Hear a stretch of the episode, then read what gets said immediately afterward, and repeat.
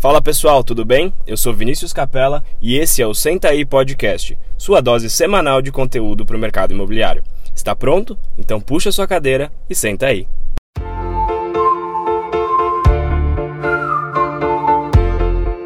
Pessoal, bem-vindo de volta ao Senta aí Podcast.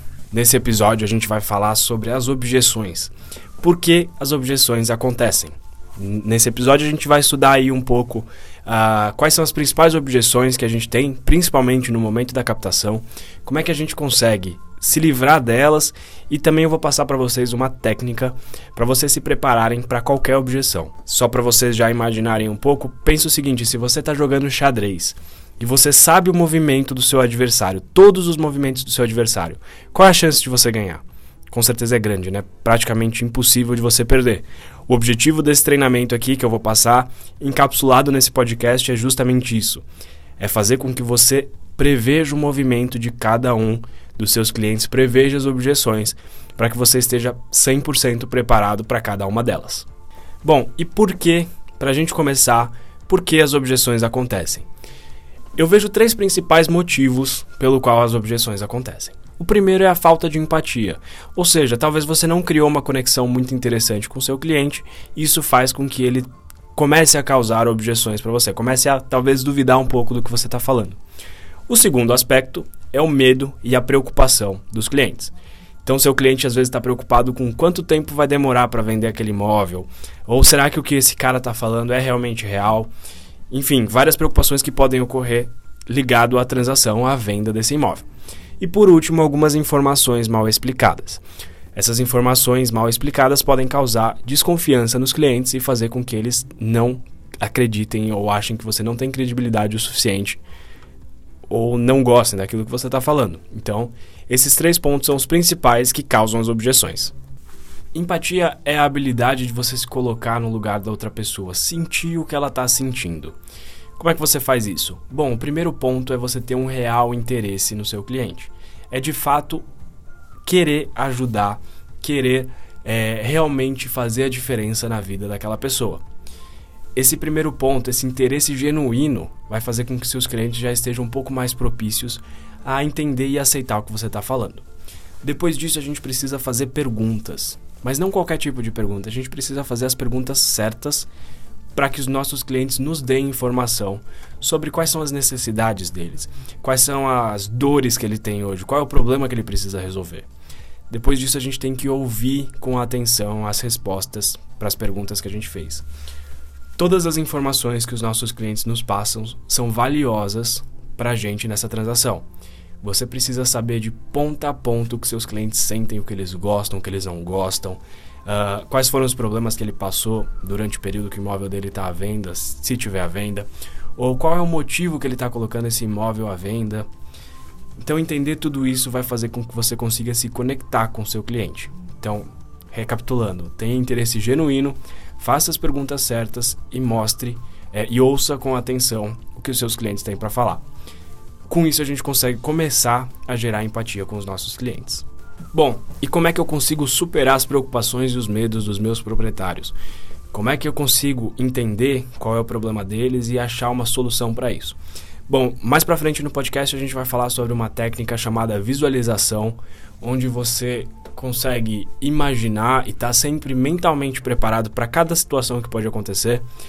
Uh, a gente vai falar um pouco também sobre como você pega informações favoráveis com os seus clientes, ou seja, as perguntas certas que você pode fazer para entender as necessidades do seu cliente e usar isso a favor de você numa captação.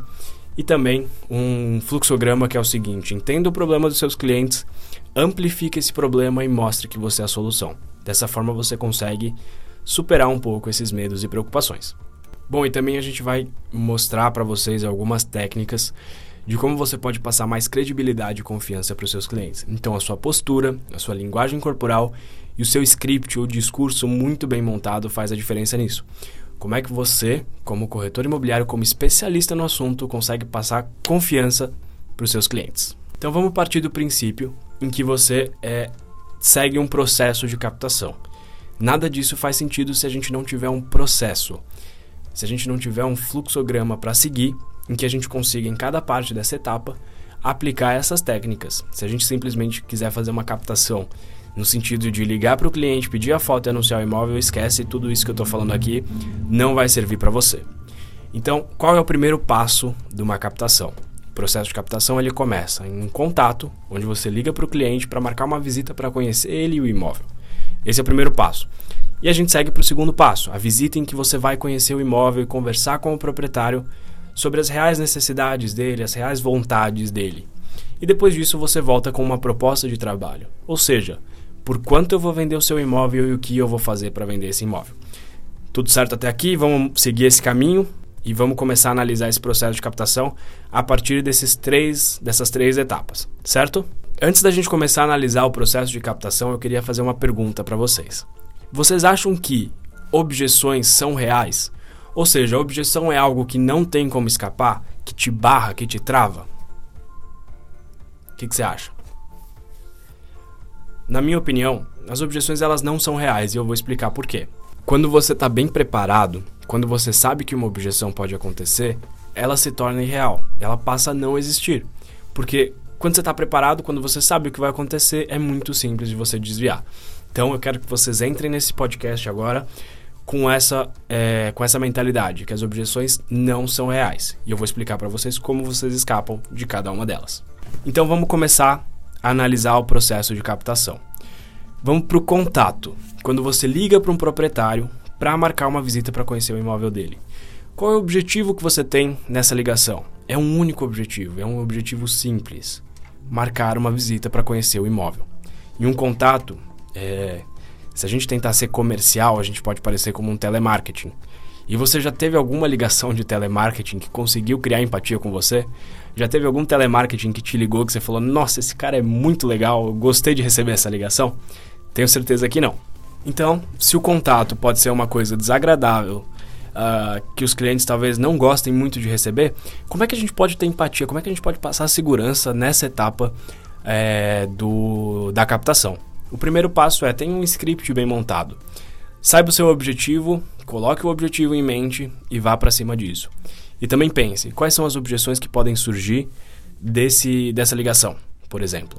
Bom, quando você tem Uh, quando você sabe as objeções que podem surgir, como minha amiga Diana diz, quando você está preparado, você não é pego de surpresa. Então vamos pensar nisso no contato. Então, algumas dicas para você criar empatia com o seu cliente no momento do contato. Primeiro passo: monte seu script e dentro do seu script mostre o seu, diga o seu nome completo.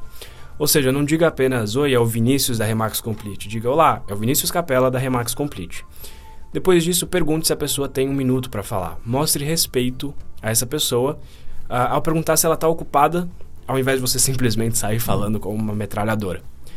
Agradeça a atenção da pessoa. Mostre que você também mostre mais respeito é, agradecendo e, e, mostrando realmente que você quer ajudar e que esse tempo que a pessoa está dando para você é precioso, tanto para você e pode ser precioso para ela. Mostre de novo que você quer ajudar. E por último, quando você oferecer a visita, mostrar o motivo dessa visita, dê duas opções de horário. Fale para a pessoa duas opções em que você pode se encaixar para que ela escolha, ao invés de você deixar muito aberto e a pessoa ter a chance de escapar. Então, seguindo esse processo, diga seu nome completo, pergunte se a pessoa tem um minuto, agradeça, mostre que você quer ajudar, você começa a gerar um pouco mais de empatia. As pessoas estão acostumadas com uma ligação de simplesmente é, é, saber mais informação, saber valor de condomínio ou pedir foto. Não, mostra que você é diferente, mostra que você quer de fato ajudar. Bom, contato feito, consegui agendar a visita com o cliente. E aí, o que, que eu faço? Bom, e vamos lá, vamos para a primeira visita. Nessa primeira visita, um dos pontos mais importantes é que você se conecte com seu cliente. Como a gente falou, você é a solução do problema dele. Então você precisa se mostrar como essa solução. E aí algumas dicas a gente falou lá atrás sobre empatia, mas é, lembrando aquelas dicas, ouvir com atenção, fazer as perguntas certas, é, se conectar de fato com o seu cliente. Nessa primeira visita, você precisa observar muito bem o ambiente. Ou seja, se você entrou numa casa, um exemplo bem bobo, que tem uma adega gigantesca, o que, que você pode deduzir daí? A gente deduz que o cliente, que o proprietário gosta de vinho. Se você gosta de vinho, se conecte com ele falando disso. Da mesma forma, comece a achar os pontos em comum entre você e o proprietário. Não force. Não, não faz algo ou não, não puxa um assunto que você não gosta. É importante que você seja muito verdadeiro nesse momento. Puxe assuntos que são interessantes para a pessoa e para você. Faça as perguntas certas é, e deixe o seu cliente falar. Quem domina uma conversa não é quem mais fala. Quem domina uma conversa é quem faz as perguntas certas. Então você é a pessoa que vai fazer as perguntas certas. Legal. E o que eu preciso fazer, o que eu preciso entender quando eu sair dessa primeira visita? Você precisa primeiro entender o seguinte: quem são os seus clientes, do que eles gostam, qual é o problema que eles têm e como você, profissional, pode resolver esse problema. Também é importante que você entenda mais ou menos quanto tempo o imóvel está à venda, quais foram as decepções que ele teve durante esse processo e também todas as informações relevantes das pessoas da casa. Se a pessoa tem filhos, uh, talvez tenha um pet que é muito importante para ela. As, os aspectos importantes que você observou dentro da casa é, devem estar na sua cabeça fresco assim que você sair do imóvel. E também muito importante que você saiba o real motivo de venda desses proprietários. A gente precisa lembrar que quando a gente está lidando com pessoas, a gente está lidando com sonhos, necessidades, valores e, mil e uma coisas que são diferentes em cada uma delas. E nós, como profissionais é, imobiliários, precisamos nos adaptar a cada tipo de pessoa, entender o que é importante para aquela pessoa e que pode ser importante para nós também algumas dicas para a gente fazer isso. Talvez seja interessante até você anotar. Quando você tiver com um cliente, mantenha muito contato visual.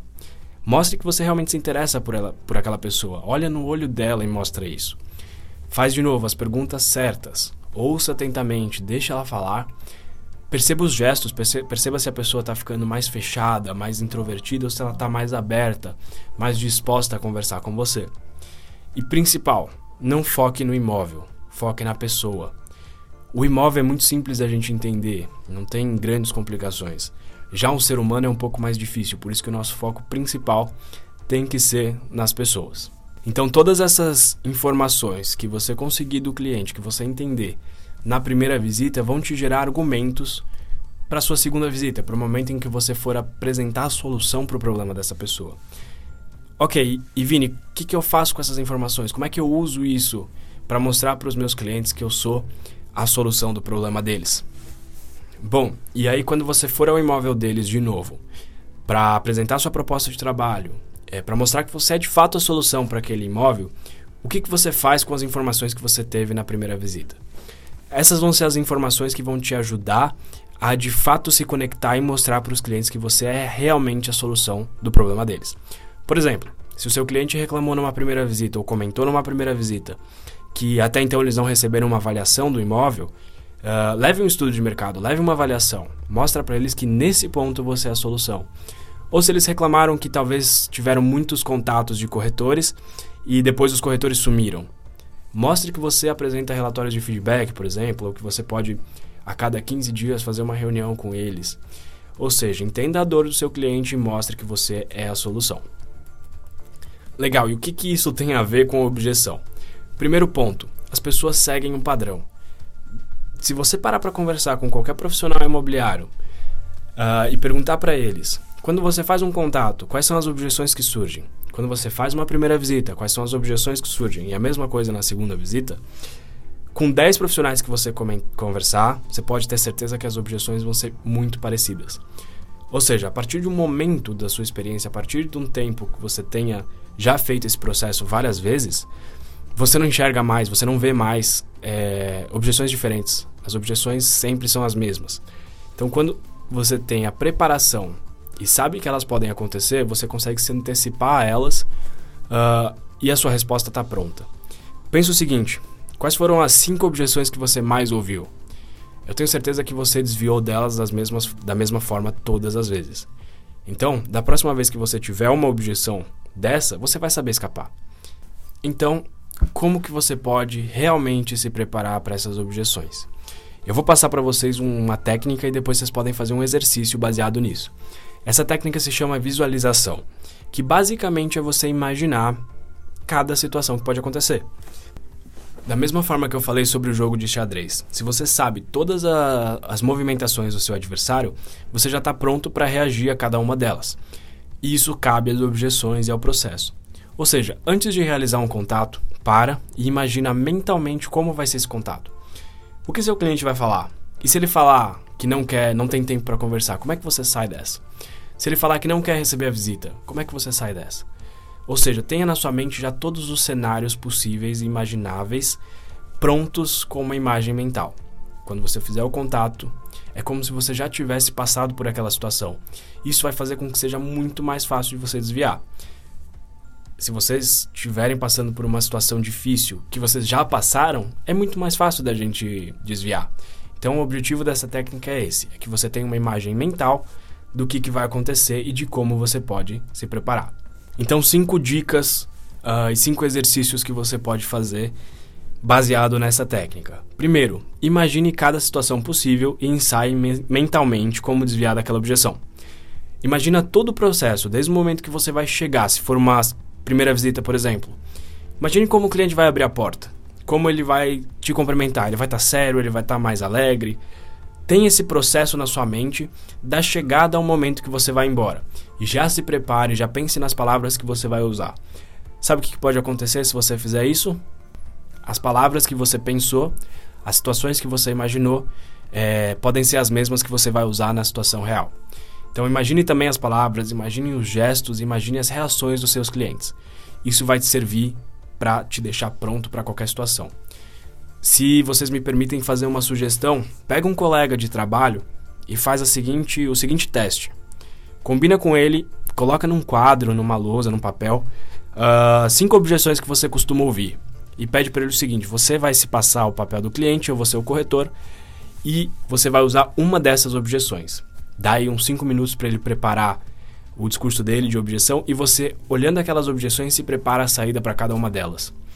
Independente da objeção que ele escolher, se você tiver preparado, se você tiver imaginado, vai ficar muito simples de você eh, desviar dessa, dessa objeção. Todo esse processo de captação, todas essas dicas, criar empatia, se conectar com o cliente, uh, achar os pontos em comum, as coisas que ele gosta, que você também, eles vão te ajudar a evitar a objeção porque o cliente vai estar tá confiando muito em você. O objetivo principal aqui é cria a confiança que as objeções elas vão acabar sumindo.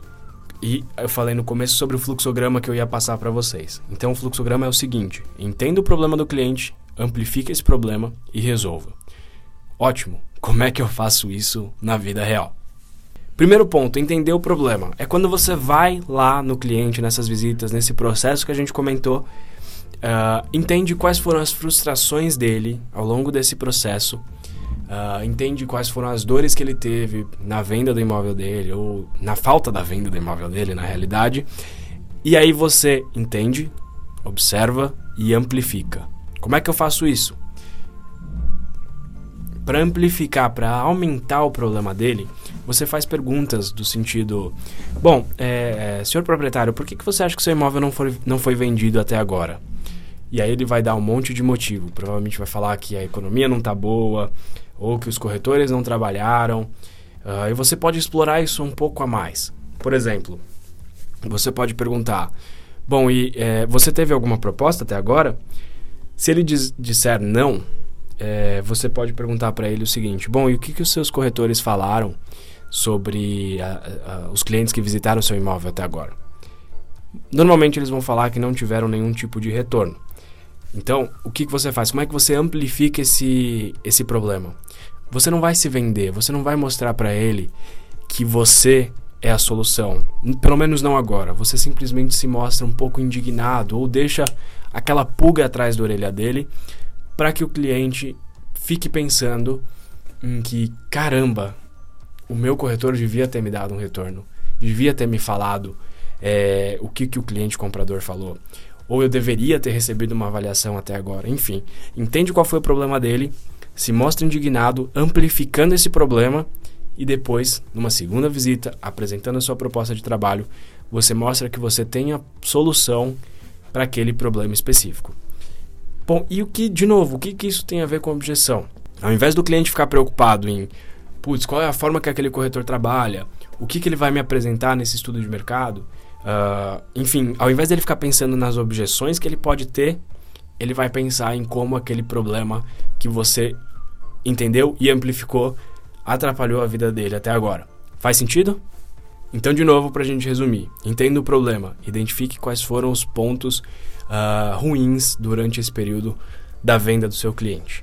Amplifique, deixa aquela pulguinha atrás da orelha dele, deixa aquela curiosidade em que existe um trabalho melhor do que já foi feito. E resolva, mostre que você é a solução através de uma proposta de trabalho bem elaborada, através de um discurso muito bem feito, mostrando que você é o melhor profissional para ajudar ele nessa venda. Bom, e duas dicas finais para que você escape de qualquer objeção.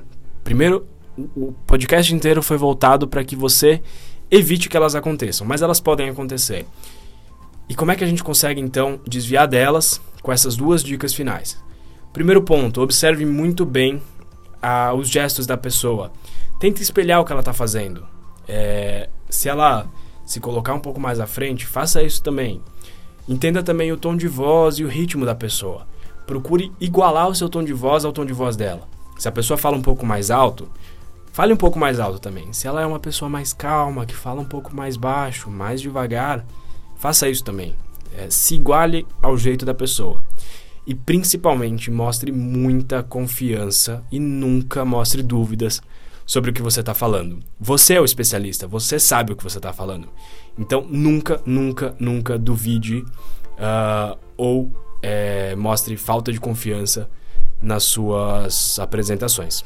Um ponto importante também é você evitar palavras como né, acho ou fazer perguntas ao final da sua frase. Perguntas que mostrem dúvidas.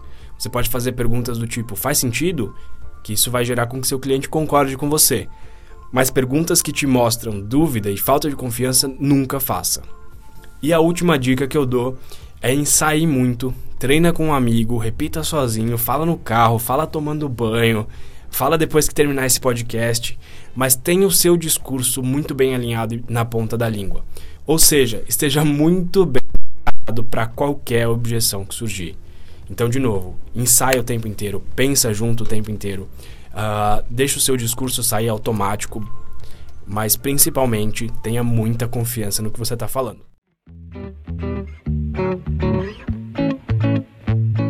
Bom, pessoal, espero que vocês tenham gostado desse podcast. Espero que essas dicas uh, te ajudem a desviar de todas as objeções. Se você tiver qualquer dúvida, se você quiser entender um pouquinho mais sobre isso, se você quiser ensaiar comigo, uh, eu estou super à disposição de qualquer um de vocês. É, vai ser um prazer discutir isso com vocês. Vocês tiverem qualquer dúvida, sugestão, crítica, é só mandar um e-mail para viniciuscapela@remaxcomplete.com.br ou então manda uma mensagem para mim pelo Instagram, que é @capelavini, capela com dois L's, não se esqueça. Valeu, pessoal, e vejo vocês no próximo episódio.